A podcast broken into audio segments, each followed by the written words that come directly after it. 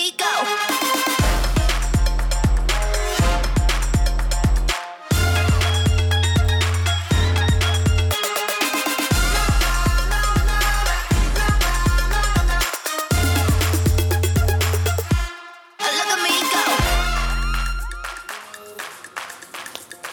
Yo, apa khabar semua? Salam sejahtera dan selamat datang ke Berbulu dengan Bern. Akhirnya kami kembali setelah berehat untuk cuti Christmas. Aku tengok member ke semua kerja. Kish kerja, Botak kerja. Aku seorang yang bercuti kan. Rasa bersalah pun ada juga. Tapi aku kembali dan aku nak mengucapkan selamat uh, menyambut tahun baru 2024 ataupun untuk lebih tepat lagi 2023A. Ha, sebab aku nak korang ong untuk tahun ni. Okey, hari ini aku tidak kesorangan. Sebelum aku perkenalkan tetamu-tetamu aku dulu, aku nak ingatkan kepada korang semua di mana kita ada platform yang korang boleh mendengar podcast berbulu dengan Bern. Semua ni tertera di bawah. Anda boleh lihat uh, dekat aplikasi Astro Go, anda boleh tengok uh, ulangan program BDB, anda boleh uh, juga mendengar di Apple Podcast, boleh mendengar di Spotify. Semuanya antara platform-platform yang terbaik untuk anda mendengar dan juga menyaksikan berbulu dengan Bern. Dan jangan lupa dekat Shock Podcast, dekat Spotify, semua program-program yang ada di 802, program majalah yang saya maksudkan berbulu dengan Bern, borak-borak botak dan juga bola itu live. Okay, so jangan lupa untuk terus layan kita orang dekat platform-platform yang sedia ada untuk podcast dan juga untuk streaming di Astro Go. Okay guys, uh, tak mahu lengahkan banyak masa sebab hari ini kita nak sembang pasal Liga Perdana Inggeris dan uh, sebelum itu kita nak lihat dulu apa yang akan disajikan dalam topik pertama ni sebab topik ni agak berat untuk aku pada hari ni. Kita lihat dulu kedudukannya. kedudukannya yang agak berat sebenarnya untuk aku kawan-kawan. Uh, kedudukannya adalah uh, macam tahu-tahu je untuk tahun baru ni Newcastle memang tahu aku adalah favourite number number 9 kan? Shearer dulu number 9 kan? Favorite number aku number 9 so diorang duduklah tempat yang ke-9 29 mata.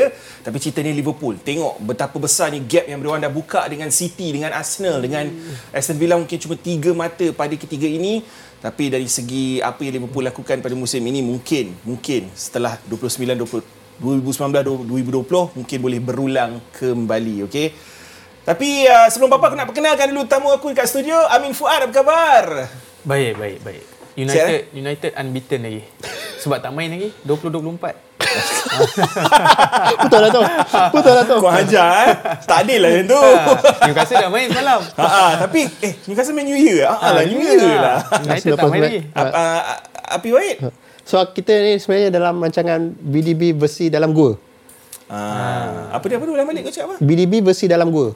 Fuh. Kita bertiga kan sebenarnya dalam Betul gua. betul kita bertiga dalam gua untuk minggu ni agak sedih. Tapi macam aku aku dah jangka masuk gua. Wah, macam tu lah sekarang. Ha, macam kau pun tak kau tak jangka masuk gua kan? Baru, tak jangka. baru masuk, baru Ah, masuk. Man so- United pun tak jangka masuk gua. Dia kan? ibarat macam macam tu kan kau nak tahu toilet kat mana, Ah, bilik ni kat kan? mana. Aku dah back to back ke apa 3 minggu. tak ada hal. Guys, kita tengok dulu uh, sajian apa yang berlaku kira-kira jam 4 pagi tadi. Jom. Kita tak payah panjang-panjang lah kan. Sebab nanti tambah pedih dia. Sebab aku kadang-kadang aku rasa apa gunanya aku bangun pukul 4 pagi tengok game kalau inilah yang aku nampak. Kan? Dah lah cipta rekod-rekod terburuk dalam sejarah Premier League untuk Newcastle. Tapi yang baiknya dari segi XG yang dicatatkan oleh Liverpool dalam game ni adalah 7.27 berbalas 0.6 untuk Newcastle saja. Adalah XG paling tinggi sejak terciptanya XG menerusi Opta pada 2010 tahun kan? 2010. Kali terakhir yang paling tinggi adalah pada tahun 2023 last season which is Liverpool lawan Leeds 5.87 dicatatkan XG tapi 7.27 of course to be fair kau kena tambah dua-dua penalti itu juga yang menambahkan Hmm. XG itu jugalah kan? Darwin Nunes je dah dekat 2 XG Mo Salah dah 2.7 XG dalam game. Mungkin ramai tak faham XG ni apa. XG ni atas dasar penciptaan peluang. Uh, penciptaan peluang yang clear yang tak clear yang ada apa orang kata macam kalau de- dekat depan gol tu lebih lebih Betul. XG Kalau one lah. on one tu memang ya, tinggi lebih lah. XG tinggi Kat lah. situ kan. boleh nampak lah kau punya measurement tu kau clinical atau tak sebenarnya. Betul, betul. Ah. Tapi bila kau tengok game ni kan, kadang-kadang stats ni boleh memberikan satu gambaran kalau kau tak tengok game Ya, betul. Teruk ni kena laut betul, ni. betul. Dan aku mengakui dalam game ni dari segi peluang, penciptaan peluang dan chances Liverpool, memang Newcastle kena laut dalam game ni. Tapi kalau kau betul-betul tengok game sampai minit ke-74, kedudukannya masih lagi satu sama dalam game Betul. ni. Sebab se- uh, first half tak ada gol kan? Tak ada gol. salah Tak ada, kosong-kosong. Ada, uh, second half baru ada ada apa penciptaan peluang dan juga gol yang dijaringkan pada separuh masa kedua dan salah sebenarnya miss penalti pada awal Betul, pada betul. awal perlawanan. Ya. Aku nak start dulu dengan taktik sebelum kita cerita panjang pasal Liverpool. Pasal betapa naifnya. Sebab aku sekarang ni aku dah tak nak sebut pasal injury. Aku tak nak aku tak nak Mhm. aku tak nak dengar alasan daripada fan Newcastle dan aku sendiri tak nak bagi alasan. Sebab hakikatnya Newcastle United sekarang ni melalui satu momentum yang bagi aku mental dia orang dah gone. Sebab apa? Apa yang aku percayalah, aku percaya Hmm. adalah cara dia orang tersingkir daripada Piala Carabao last minute goal. Mhm. Cara dia tersingkir daripada UCL di mana untuk 30 minit yang terakhir dalam game lawan AC Milan, AC tu, Milan, ha. Newcastle dah selangkah dalam peringkat knockout Hmm. ketika leading 1-0. So cara dia tersingkir dalam game tu juga dibolosi dua gol dengan style taktik yang sangat gang ho untuk attack padahal Hmm. kau dah ada advantage satu satu gol kosong dekat home ground kau sendiri. Semua tu memberi kesan mental yang bagi aku mendalam terhadap senior Hmm. player ke young player ke yang membawa kepada result-result ni sekarang. Pendapat kau? Aku rasa sebenarnya memang agak terkejut lah sebab macam kau cakap tadi masa sebelum start kan last season Newcastle cuma kalah dua game saja. Lima. Lima game. Ah, yelah, total. dua game dalam untuk- 20 20 game yang pertama. Ah. Lepas tu sekarang secara tiba-tiba dia macam domino tau.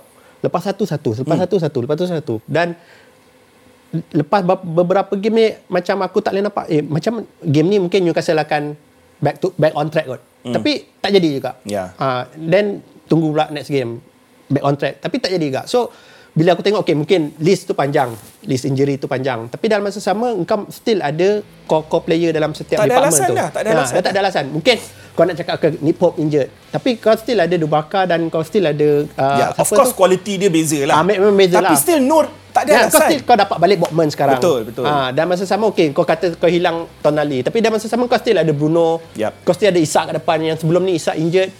Betul. Tak ada tak ada masalah pun. Ha, Betul. so aku, aku pun sebenarnya tak faham kenapa Newcastle sekarang dia tiba-tiba mungkin macam mental tu dia jadi jiwa kacau sebab Betul. kau keluar daripada untuk dua tournament yang mungkin sebenarnya agak mengejutkan dan jugalah. juga inexperience kurang pengalaman Kurang Fuad pengalaman. bila kau tak pernah beraksi dalam banyak sangat pertandingan di peringkat Eropah di local Carabao apa semua of course last season ada Carabao lah tapi bila Newcastle last season main one game a week this week this month alone bulan Disember ni main 10 game dalam 30 hari tu purata 3 3 3 hari satu game Yalah, pengalaman satu hal. Hmm. Lepas tu you punya kekuatan mental because bila you pergi kat Eropah, you ada travelling time lagi.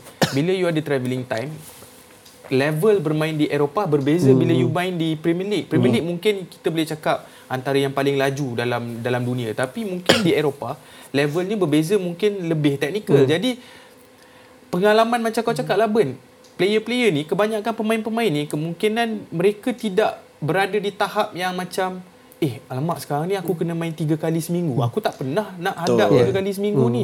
Sekarang ni kena sesuaikan. Dan squad depth tu kena besar. Bila you dah ada Gimares injured you dah ada Isak pun injured you ada siapa lagi? Wilson pun injured. Jadi siapa yang nak bermain di posisi-posisi tersebut dia kita tak nak bagi alasan tau Ben. Tapi Hmm. itu hakikatnya. Bila kalau apa Miley terpaksa bermain you punya academy player. Livramento terpaksa bermain Main di belah kanan. belah kanan wing Right. kanan wing Right kiri. back. benda tu semua efek tau Ben. Dan se- sebagai macam contoh kau sebagai centre back eh Ben.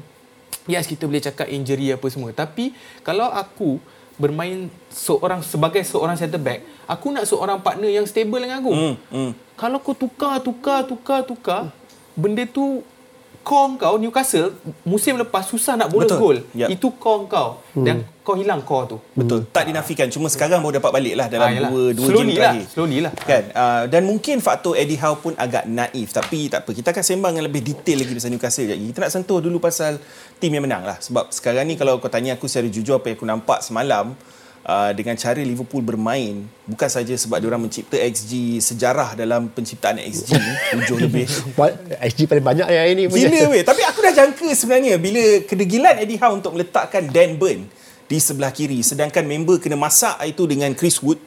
Hmm. Apa kau expect Bila Mo Salah berhadapan dia Dekat bahagian left back Tapi tu? sepanjang sepanjang hampir musim lepas pun Dan Burn sebenarnya Burn main di baik kiri. kiri. kan? Betul, Ha. aku tak nafikan. Ha, ya. Tetapi sejak dua menjak ni, Dan Burn sebenarnya bu- bukan player yang 100% kembali from injury. Okey. Dia sebenarnya kena melalui pembedahan bahu. Okey. Tapi Eddie Howe rush dia balik sebab kita punya squad depth teruk kan. Ya. tapi Eddie Howe degil juga nak turunkan dia dalam Okay. kesebelasan utama. Sedangkan kau ada Livramento, kau ada Luis Hall. Apa guna kau beli Luis Hall on loan Livramento Hmm. pelbagai tapi kau tak nak guna? sambung balik uh, Liverpool. Nak cerita pasal Mo Salah Ah, okay. sebenarnya. Sebab macam mana Mo Salah cook ataupun masak Dan Burn dalam game ni, aku tak boleh kira. Kadang-kadang dia tak masak pun. Dan Burn bagi free nah. Kau jalan je lah. Masuk dalam box. Dan kita nak tengok stat Mo Salah dari segi dia punya total goal contribution uh, untuk 20-23 saja adalah 39. Satu di atas Erling Haaland. Dan kalau dalam Fantasy Premier League, kita panggil dia the king of FPL. Ya. Sebabnya jarang Mo Salah menghampakan dari segi point kan even untuk minggu ni pun siapa yang tak captain Mo Salah memang hampa lah kan? Macam aku lah salah satunya yang kononnya nak try Julian Alvarez lah apa bagai kan? Tapi cerita pasal Mo Salah eh, semalam apa yang aku nampak Apis Wahid hmm. Mo Salah punya dia bagi aku tak di tak ditanding. Yes. sebab Dan Burn setiap kali berhadapan dengan Mo Salah dia akan backtrack dia akan backtrack dia bagi lagi ruang kiri kau nak masuk? Kau masuk lah kau masuk kau masuk. Kan Uh, aku tak salahkan Dan 100% tapi aku merasakan sebenarnya salah season ni mungkin boleh jadi better daripada apa yang salah yang the best of salah kita pernah tengok. Sebab kalau based on statistik dia kalau tengok uh, dia top scorer, mm. top assist, Mm-mm. SG, FA semua dia top. Betul. Chances created pun the top.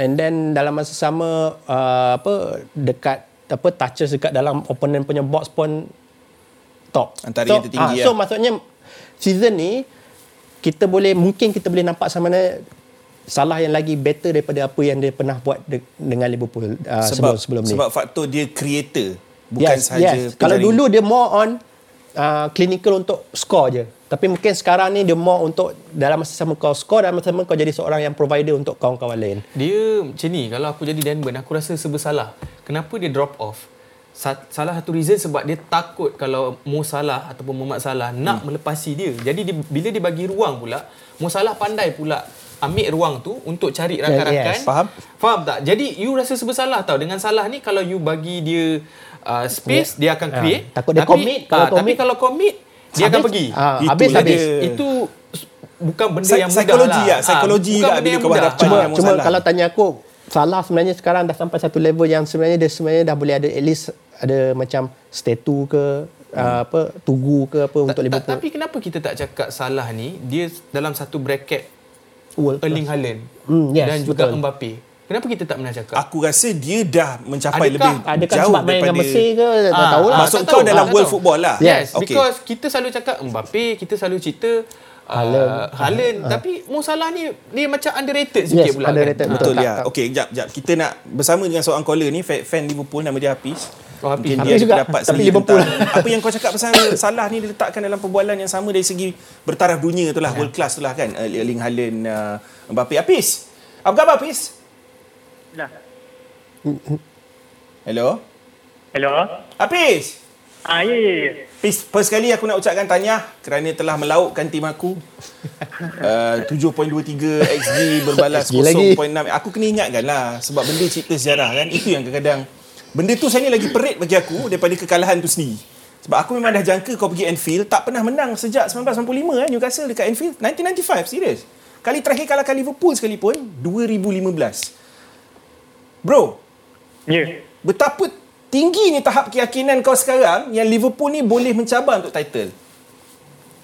Ah, secara jujur, aku bukanlah nak mening apa orang kata ah, letak hype expectation sangat kat Liverpool sebab kita kena ready juga kehilangan Mo Salah dalam AFCON nanti. Faham? Um, kehilangan Wataru Endo kau rasa satu kehilangan yang besar juga di samping kehilangan Mo Salah? Ah, serba sedikit ah, dia merencatkan jugalah sebab bila kita tengok statistik kan rupanya Wataru Endo kira ah, yang paling accurate passes dalam game ni. Betul. Sang hero. Ah sebab ah dia kira berpengalaman kan walaupun dia tak biasa dengan ah, Liga IPL tapi pengalaman dia tu yang ah, di- ditagih ah, juga Klopp kan sebab bagi aku aku tengok game ni walaupun masa first half Liverpool macam kurang sikit lah tapi bila second half mostly gol Liverpool semua berpunca daripada Mo Salah walaupun dia tak score ke walaupun dia tak assist ke tapi dia yang create chances tu So Benar. bagi aku game kali ni nampak lah yang Mo Salah tu memainkan peranan yang besar walaupun dia tak score penalti kan. Tapi uh, tak boleh nak accurate lah benda tu sebab kadang-kadang dia punya penalti tu keeper dah memang boleh baca. Hmm. Uh, sampaikan second take uh, Mosalah tu Jurgen Klopp tak nak tengok kan sebab risaunya pasal. Betul. Oh, Dia bagi aku- membelakangkan diri dia, betul. Uh, sebab uh, game ni memang nampak yang Mosalah tu memang kira key player lah dalam game ni. Tapi at least game tu best lah. Kita tak pergi sana parking bus, betul tak? Ah, so itu memang tak dinafikan memang seronok sebab tak kimbas. Ah, okey. Tak apa. Tak parking bus kalah. Parking bus seri, kan? uh, nak tanya pasal Ha. Nunes. Dah Ah, Nunes, okey. silakan. Ha, walaupun banyak chances dia dapat tapi dia tak convertkan benda tu nak tanya komen peminat Liverpool rasa benda tu masih okey ke atau macam mana? Satu Aku pernah cakap dengan Gwen sebelum ni. Ah. yang Nunes ni dia percubaan macam uh, seakan lambat panas lah. Tapi apa yang kita boleh belajar daripada dia punya gameplay, walaupun dia tak dapat skor, dia tak akan putus asa. Itu yang kita nak. Hmm. Ah, dia akan cuba create chances, dia akan cuba passing. Walaupun dia tak akan dapat skor, tapi kita akan nampak berapa banyaknya percubaan dia untuk tak putus asa lah. Supaya mungkin kalau satu dua game, ah, dia dah macam penat kan, dia tak dapat skor ke, banyak chances ke. Tapi apa yang Klopp cuba bagikan dia peluang, apa yang aku nampak, dia cuba berikan sesuatu yang ah, tak putus asa. Itu kunci pemain yang Klopp yang aku nampak lah untuk game ah, Nunes ni.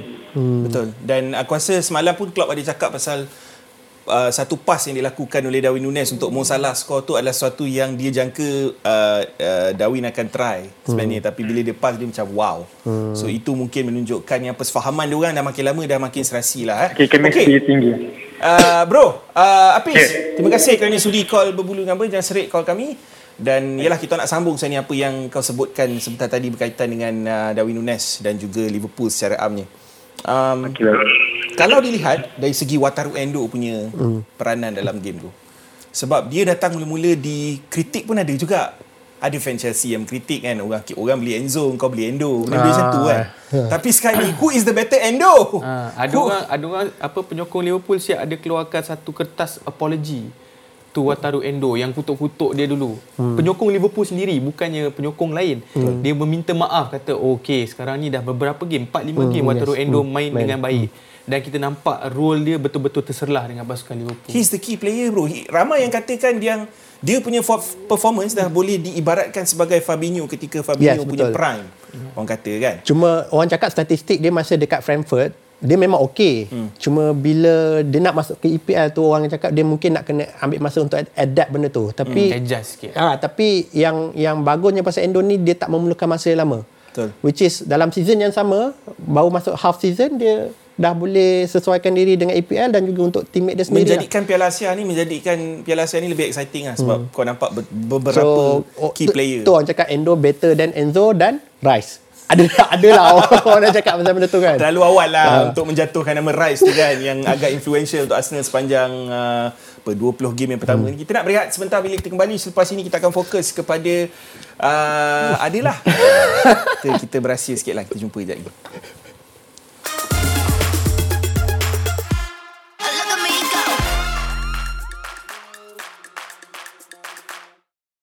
Kita nak move on kepada topik seterusnya di mana kita bawa tetamu ni khas untuk menjawab segala persoalan uh, tentang pasukan yang digelar title contender pada awal musim. Gajah yang duduk di atas dahan pokok itu yang kita sangkakan mungkin musim ni mungkin musim yang berbeza.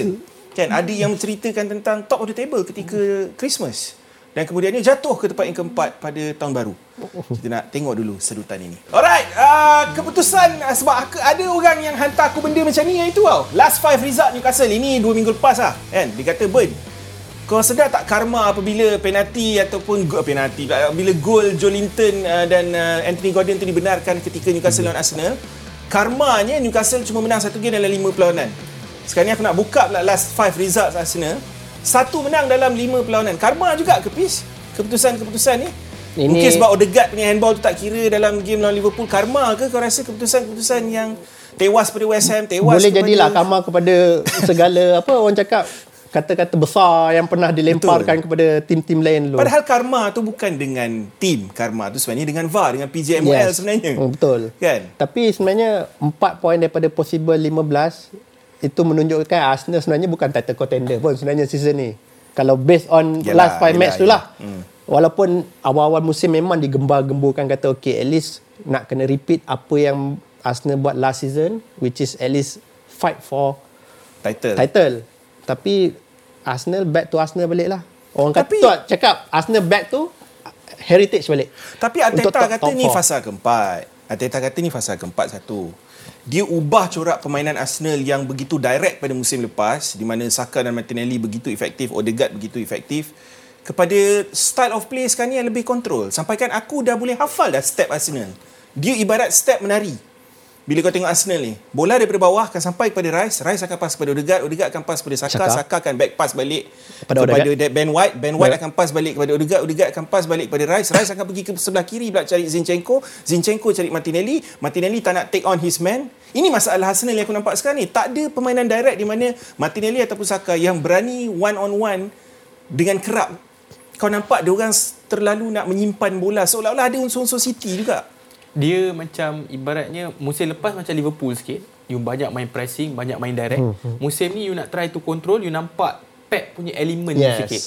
Uh, Betul. so bagi aku bila aku tengok game Arsenal sekarang nampak macam terlalu tersusun. Hmm. Cuba untuk menyusunkan segala apa orang kata terlalu organized lah. Maknanya kau nak control the outcome lah. Yes, you nak control the outcome which I think I tak tahulah macam Man City walaupun dia ada dia punya apa orang kata control hmm. punya outcome punya elemen tu tapi dia ada element of surprise hmm. juga dia, dia punya final third tapi ni final third ni tak nampak tapi again macam kau cakap tadi Ben Saka Martinelli dia orang berfungsi dengan baik apabila you main sebenarnya counter pressing you main dalam transisi Hmm, bila betul. you tak main dalam transisi Tak boleh.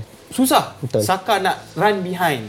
Tapi tak adalah bermakna aku tak kata Saka tak ada peluang langsung. Dalam perlawanan ni, Saka ada mempunyai satu dua peluang untuk menjaringkan gol. Satu yang dia sepak belon di atas belon, tu apa semua kan. Tapi tu teknik yang agak susah lah sebab Yelah, bola of tu course, first of timer course, kot, Of course lah. But what I'm trying to say is pergerakan Arsenal ni menghadkan pemain macam Martinelli dengan Saka musim ni. Tapi bila korang berdua cakap kat situ boleh nampak sebenarnya game Arsenal ni predictable untuk season ni. Hmm, Which is korang sebagai fan biasa pun boleh tahu dia Betul. punya dia punya tu Aku dah hafal dah step. Apatah lagi tim yang dia orang lawan, manager-manager yang lagi lagi orang kata apa lagi explore benda-benda alam macam itu. So aku rasa benda tu bila dah terlampau predictable dan bagi aku kalau tanya secara peribadi aku aku rasa problem utama Arsenal sekarang ialah kau tak ada yang proper number 9.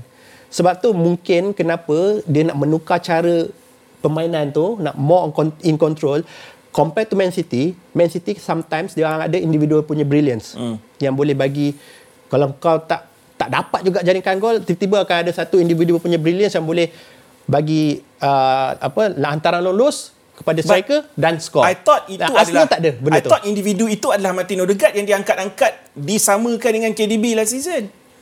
Aku ingatkan dia adalah individu itu. Tapi itulah sebab dia dah berubah uh, formasi daripada 4-1-4-1 sebab tu Havertz bermain di posisi uh, orang kata di depan. Di depan, Yang yes. kononnya itu adalah role apa Granit Xhaka musim lepas Ah, dia kan. macam roaming sikit lah. ah, tapi profilnya sangat berbeza. Ta- Tapi ramai juga yang cakap Min yang benda benda yang tak rosak kenapa nak ubah. Contohnya seperti midfield trio last season which is Xhaka, Partey, Odegaard. Odegaard. Kau kau benarkan Xhaka untuk terlepas begitu saja. Kalau kau fikir balik pada zaman Arteta for first start, Martinez dilepaskan begitu saja. Antara nama-nama besar ya, play-player yang dah jadi hmm. someone dah sekarang ni kan antara even Nabri dulu kalau ikutkan zaman Edu apa semua kan sebelum ni kan.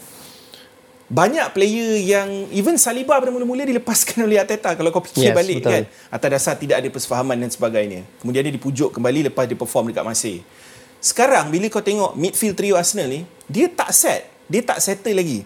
Pada waktu yang sama kau nampak back four yang kadang-kala kau letak Kivior kat belah kiri, kadang-kala kau nampak Zinchenko kat situ, kadang-kala kau letak Tomiyasu dekat situ. Aku faham different game ada kau perlukan different profile piece.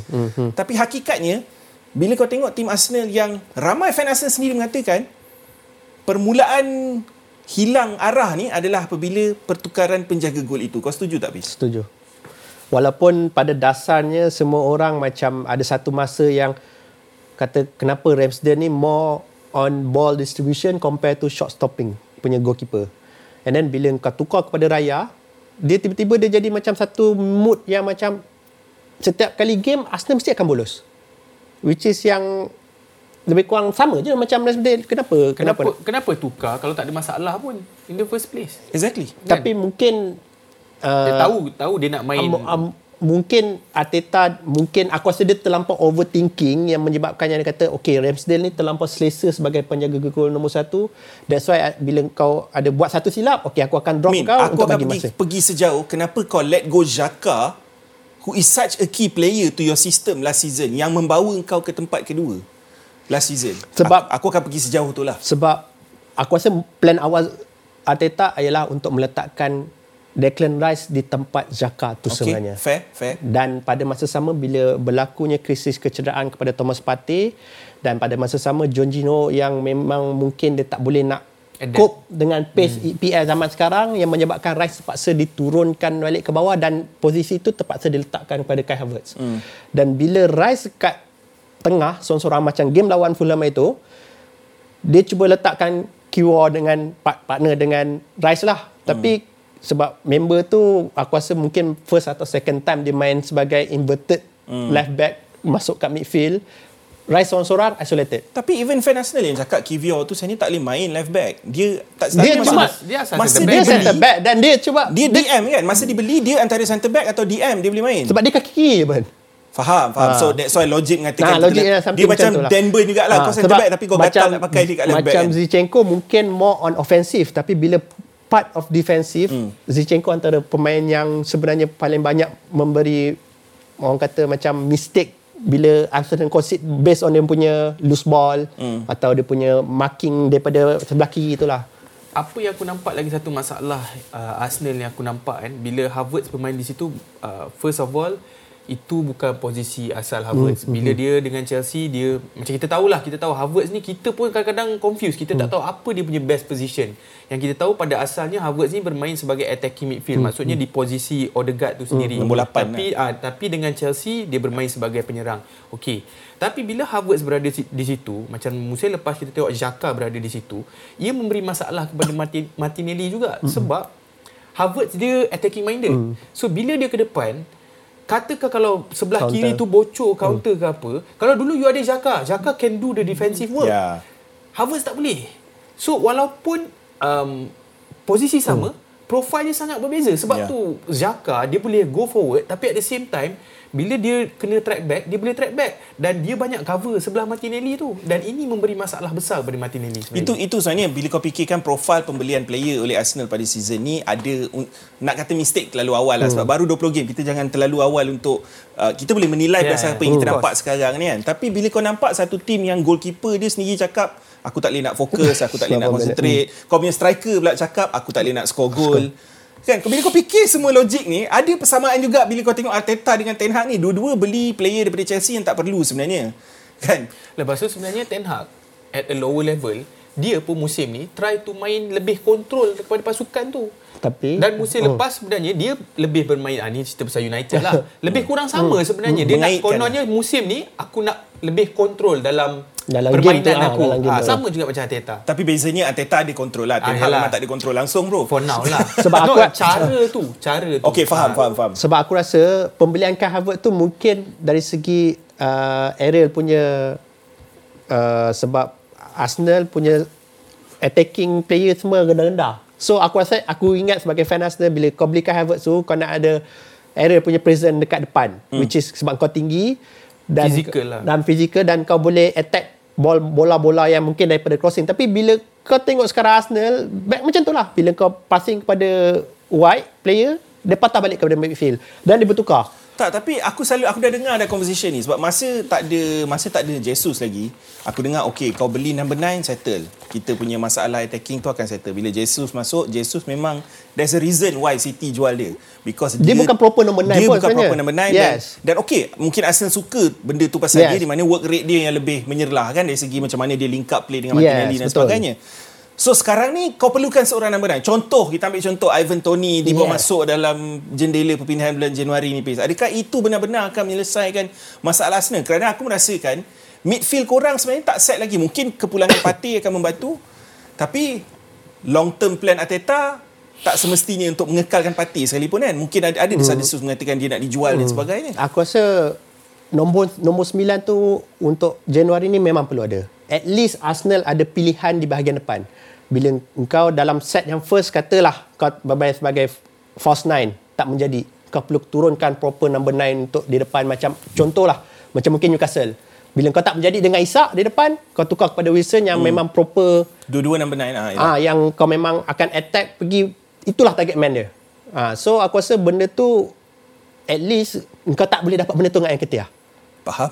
Walaupun dia sebagai budak akademi, ada masa sama dia mungkin boleh bagi gol-gol penting untuk Arsenal tapi untuk at least pergi mencabar title tu dengan Enketia memang bukan faham, orangnya lah. Tapi Min, uh, Apis, apa yang lebih merisaukan dalam game lawan Fulham tu? Okey, lawan game lawan West Ham kau boleh tutup sebelah mata sebab banyak gila chances kau dalam game tu. Tak sepatutnya kau boleh menang ataupun mungkin boleh seri hmm. game tu. Lawan Fulham, secara jujurnya kalau kau tolak tepi stat yang kau nampak tu, aku percaya Fulham mendominasi Arsenal dalam Ya. game tu sebenarnya. Aku boleh kira berapa banyak chances Arsenal dalam game tu. Second half tu sebenarnya Bayrat tak ada. Tak ada Betul. shot on target. Dan itu yang lebih merisaukan Ya, sebenarnya. tak ada Even fans Arsenal mengakui Dan benda ni. dari segi possession pun Arsenal memang pegang tapi Possession tak, macam tak tu ada, je lah. ah, tak, Tak ada ada tujuan, tak ada tujuan. arah tak ada orang kata penetration nak ke depan mana nak pergi dan cara nak menyerang apa semua tapi bercakap pasal tadi um, Apis cakap pasal nak dapatkan Ivan Tony kan um, tu satulah Ivan Tony 8 bulan dah tak main itu ambil masa Kita lagi tak tahu Ivan Tony apa yang kau akan yang dapat. kau akan dapat itu Betul. satu and then number dua nya aku dengar katanya Arsenal Tak nak. kemungkinan tak ada duit nak berbelanja disebabkan FFP Dan mungkin juga target dia orang berubah daripada Ivan Tony ke Dominic Solanke dari Bournemouth. Boleh Dan- jadi Itu yang dilaporkan lah. FPP eh, Amin cakap tu memang betul sebab tu kenapa Raya dia dia boleh Dia buat loan saja. Dia tak boleh beli. Faham, faham. Ha. So Betul. Macam Newcastle juga lah. Kenapa ambil Lewis Hall on loan saja? Sama lah United ambil Amrabat On loan saja. sama lah macam Chelsea ambil sampai 8 tahun 9 tahun. Tapi dia tak ambil loan. Dia beli terus. dia beli tapi 9 tahun 10 tahun duduk kat Ah, situ. tapi dia orang takkan ada masalah FFP, FFP sampai bila-bila kan. Hmm. Ada setengah tim yang macam tu lah kan. Uh, tapi hakikatnya bila kau tengok um, game macam tu lah aku cakap bila kau tengok gameplay Arsenal aku tak yakin yang Arsenal akan menang game tu ataupun yes aku yakin akan akan Arsenal akan pegang bola. Even game kau kau berbalik pada game Luton. Hmm. Kalau tak kerana last minute goal Odegaard, saya game tu dah seri.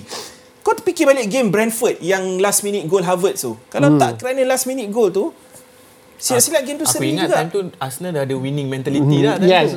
ah, kita memikirkan ketika itu Arsenal ni clutch. Ah. Ya, tak macam tak macam last last season ah, tak lah. macam last season kita fikir Arsenal clutch. Tapi sekarang bila kita fikir balik dengan Dia dah letak konteks last dua game kalah, cara kurang kalah, Dia Yes. kadang-kadang kalah tu tak apa, tolak tepi. Cara kau kalah tu yang lebih merisaukan. Betul. Terutamanya lawan Fulham ni. Fulham kalah dua perlawanan kot sebelum Yes. tu ke Tiga- tiga, tiga perlawanan game straight tiga dia perlawanan game straight jadi itu satu benda yang Tamparan jugalah. ah tamparan untuk pasukan Arsenal lah sebenarnya Bila Marco Silva Dan- outplay Arteta. Yes, dan aku pun sebenarnya sebagai fan Arsenal pun bila tengok game tu macam terkejut lah. Ini macam Arsenal yang bukan bukan Arsenal yang sebenar. Which is engkau macam macam aku ada tengok satu analisis ni yang yang dia tunjuk bila Rice dapat bola kebiasaannya dia akan pass through in between dia orang punya uh, player opponent player hmm. tapi bila lawan Fulham tu dia ma- more tu kepada square pass ya which is hmm. kau tak nak ambil risiko, Risiko. untuk pass yang forward Peace, aku ada satu soalan untuk kau. Tapi aku tak tahu sama ada kau akan menerima dengan cara baik ke tak soalan ni. Sebab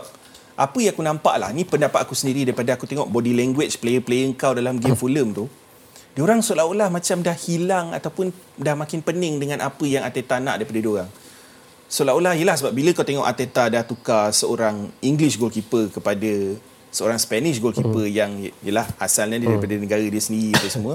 Itu satu faktor juga kau kena fikir kau boleh nampak player-players yang aku tak aku nampak Saka antara worst player dalam game tu. lepas dia tukar rambut tu Sejak dia tukar dia dengan sejak Saka dengan Rashford ni pergi ke salon yang sama, tukar gunting rambut yang sama, Rashford daripada awal season hancur tapi Saka dah mungkin dah berjangkit Hmm. dengan Rashford sejak dia pergi salon yang sama kan. So aku risau ni Pis bila aku tengok Saka tak masuk dah 50-50.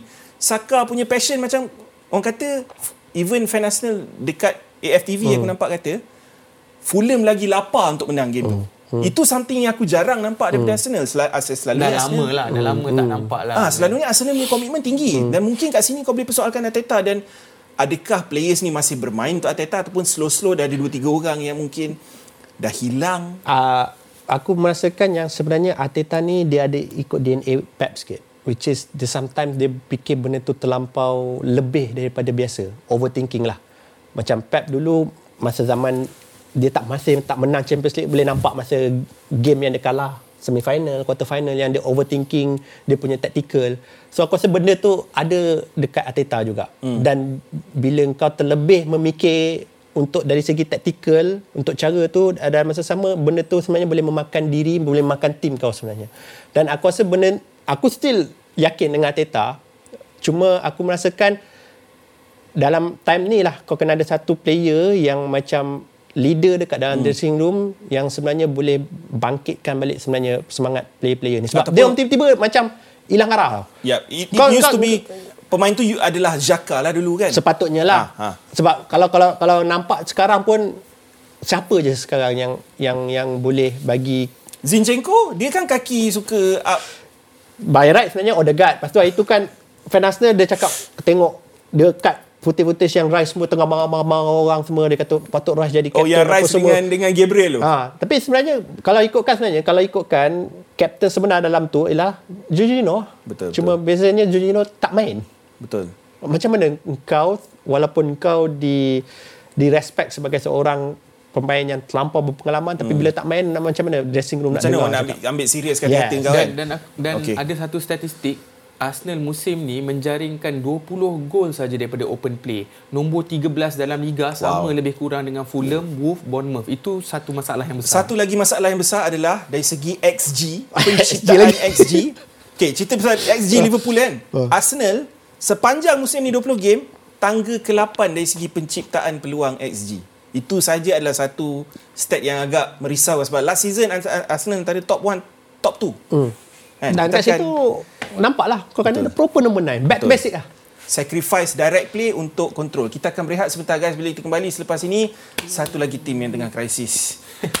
Krisis-krisis pun tak tadi ketujuh. tadi uh, Apis emotional aku pula akan selepas ini. Jangan ke mana-mana.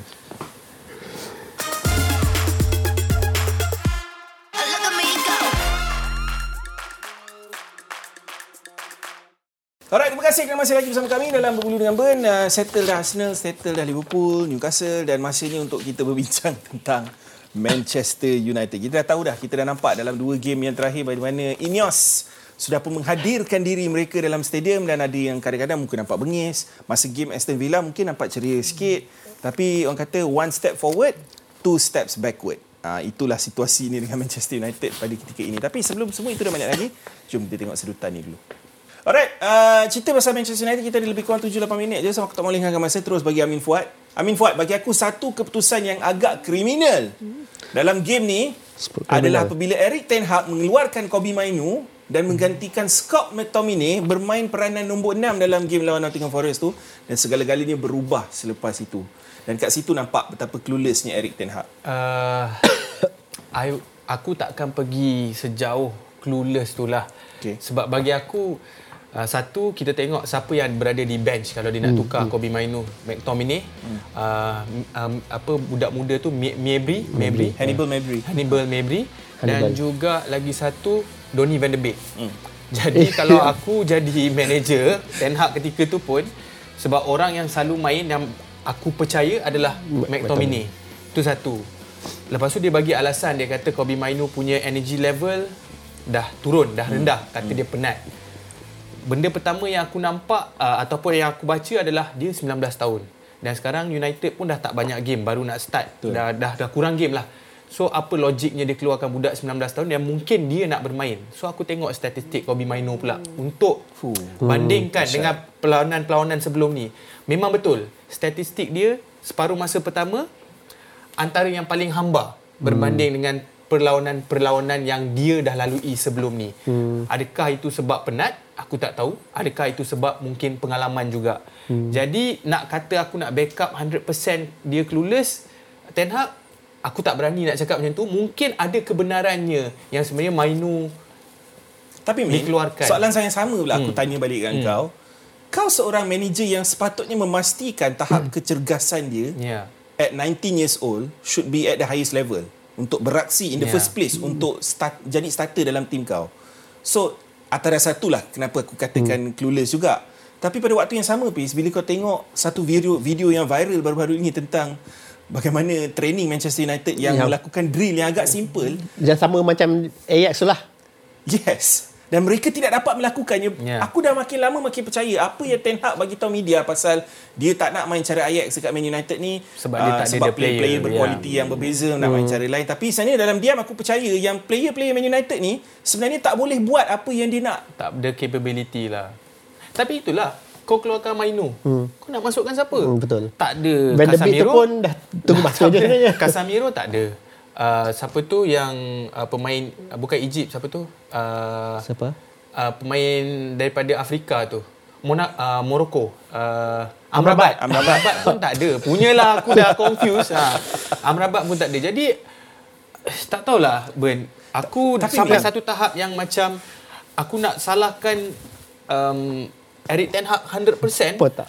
Aku dah tak boleh. Tapi at the same Ah. time, klub yang tak ada sporting director yang membenarkan Eric Ten Hag membuat keputusan mutlak dengan bantuan Richard Arnold, John Murtough untuk buat pembelian sebelum ni, memberikan dia 90 juta ataupun 80 lebih juta untuk beli Anthony, Ya. memberikan dia duit untuk membelikan membeli Mason Mount, untuk membeli Onana dan sebagainya.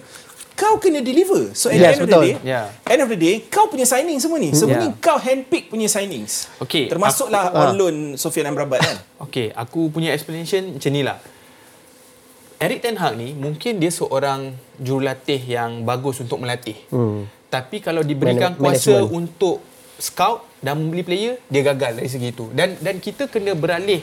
Kita dah tak boleh dah pergi ke zaman Sir Alex Ferguson yang dulunya dia seorang manager yang pick player-player dan boleh Sir Alex Ferguson kadang-kadang kalau dia nak sangat player tu dia akan terbang ke negara tu pergi tengok dia main.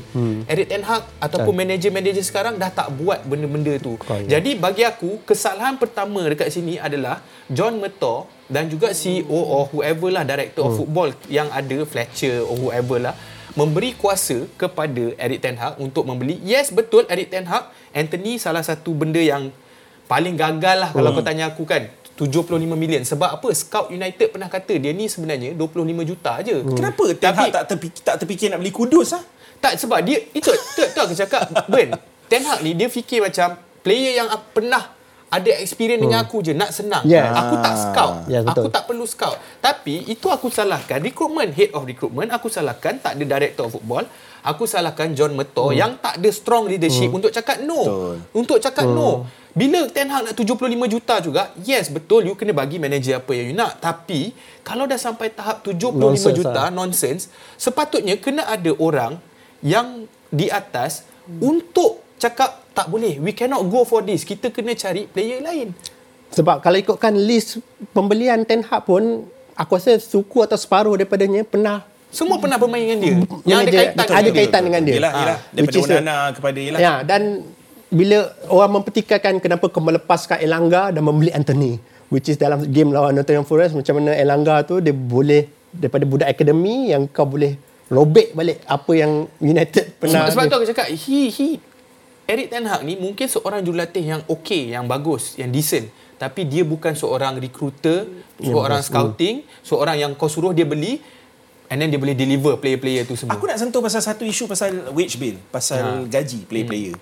Man United mempunyai tangga gaji antara yang tertinggi dalam Premier League. Kita semua sedia maklum benda ni ya. Memang gila. Da, uh, tak so, sebab dia pun Varane- dah keluar nasib dia dah keluar dah. Ah, okay, dia ada keluar uh, 300 lebih kan. Uh, sekarang ni Varan aku dilaporkan 340 ribu dan dikatakan dia orang tak nak sambung kontrak dia uh, untuk mengekalkan jumlah tersebut dan aku faham kenapa. Ya. Kan?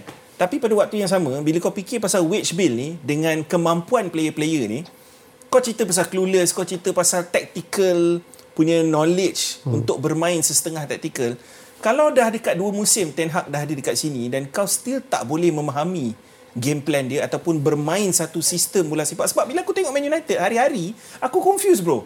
Tiba-tiba lawan Aston Villa high press pula. Hmm. Tiba-tiba bila kau lawan dengan dengan Nottingham Forest, kau tak ada pressing langsung. So apa se- aku faham aku selalu petik benda identiti Ya. ni tapi aku memang nak tahu. memang memang tak ada identiti Ben sebab kalau kau tengok United musim ni dia ada momen-momen saja. Contoh dalam satu perlawanan mungkin kau boleh nampak 10 minit je benda yang oh ini yang Ten Hag nak. Tapi 10 minit je kau nampak benda tu. 15 minit. Lepas tu dia orang will tak tahulah mungkin dah kena gol ke Hmm. ataupun mungkin dia orang dah hilang arah ke apa tapi itulah aku cakap Min, um, yang last Ten Hag cakap tu. Ah. Dia kata Apa? We have been competitive. Kita compete Ah, kita yang menang tu dengan aku Aston tak Villa. setuju lah. Tak itu yang aku tak faham pasal Ah. dia. Sebab dia dia macam kenapa aku cakap clueless? Kenapa kau buat statement-statement macam oh kita menang dengan Aston Villa, kita kompetitif lawan dengan Liverpool seri. Kita kita dengan City pun kalah tipis contohlah kan. aku rasa dia desperate lah itu je Ya. dia dah dia tapi, dah terlalu desperate Tapi aku sebagai fans yang neutral, aku Hmm. merasakan start Januari ni bila Sir Jim Ratcliffe tu dah ada balik dekat Hmm. dalam ni, dia akan bagi stability balik dekat. Aku harap dia lah. dia dia macam ni lah Ben kalau macam kau cerita pasal WHB lah Ben eh siapa punya angkara Ber- beberapa tahun punya angkara Apa Sancho buat kat situ makan Anthony Betul. gaji daripada 25000 sekarang gaji 200000 Hmm. siapa yang bagi tu Betul, siapa John Metor yang yang approve benda tu apa uh, Edward Work yang Bruno X, yang X. naik ke 250k kan sekarang. Exactly. Itu kita cerita pasal wage bill, kita belum cerita pasal environment, um, the the structure of football. Kalau aku sebagai manager, kau nak bekerja macam mana kau nak bekerja kalau kau ada Yup. environment yang negatif? Okay, Min. Kita sambung perbualan Ah. ni dekat luar studio lepas ni. Sebab ni kita nak kena masuk fantasy. Okay. Masa dah tak mengizinkan, Min. Right. okay, kita nak terus masuk ke Liga Fantasi berbulu dengan Kita nak tengok point dulu sebab um, kita akan berehat panjang sebenarnya dalam fantasy ni. Ada Oh, FA yalah, Cup Sebab kan? ada FA Cup pada minggu hujung minggu ni sebelum kembali ni minggu depan pula dia game week yang agak pelik. Dia game week yang berlangsung untuk 2 minggu straight. Faham. Ah, Januari 13 dia punya deadline, 20 Januari still ada game. Oh, okay, ni, okay. ni point aku setakat ni tapi aku dah habis lah. Ni sebab semua player aku dah main, aku tak ada Jared Bowen, aku tak ada Areola, Areola dekat bench aku. So total point aku 78. Yang aku sebenarnya pada mula ni merasakan point aku tinggi. Sebab pada satu ketika ranking aku menaik mendadak tapi bila Mo Salah menjeringkan Dua gol. Dua gol dan satu assist semalam. Walaupun penalty miss. Aku benar-benar dihukum kerana dia bukan kapten aku semata-mata. Walaupun aku ada dia, ranking aku jatuh. Nampak? Kau ada player tu pun, ranking kau boleh jatuh. Sebab aku pergi kapten Alvarez, kadar 7 poin saja. Uh, kau bandingkan dengan uh, Watkins pun 8 poin, Son pun 9 poin. Tapi yang kapten uh, sama ada Salah. salah atau Palmer tak logik lah kan. Siapa kapten salah adalah big winner lah hmm. untuk game week ni. So tak silap aku ranking dunia aku sekarang ni dalam sekitar 200,000 lebih. Uh, still jauh daripada target asal aku which is top 100k. Actually this season aku target top 50 sebab last season aku dah Top 60k ke apa di dunia.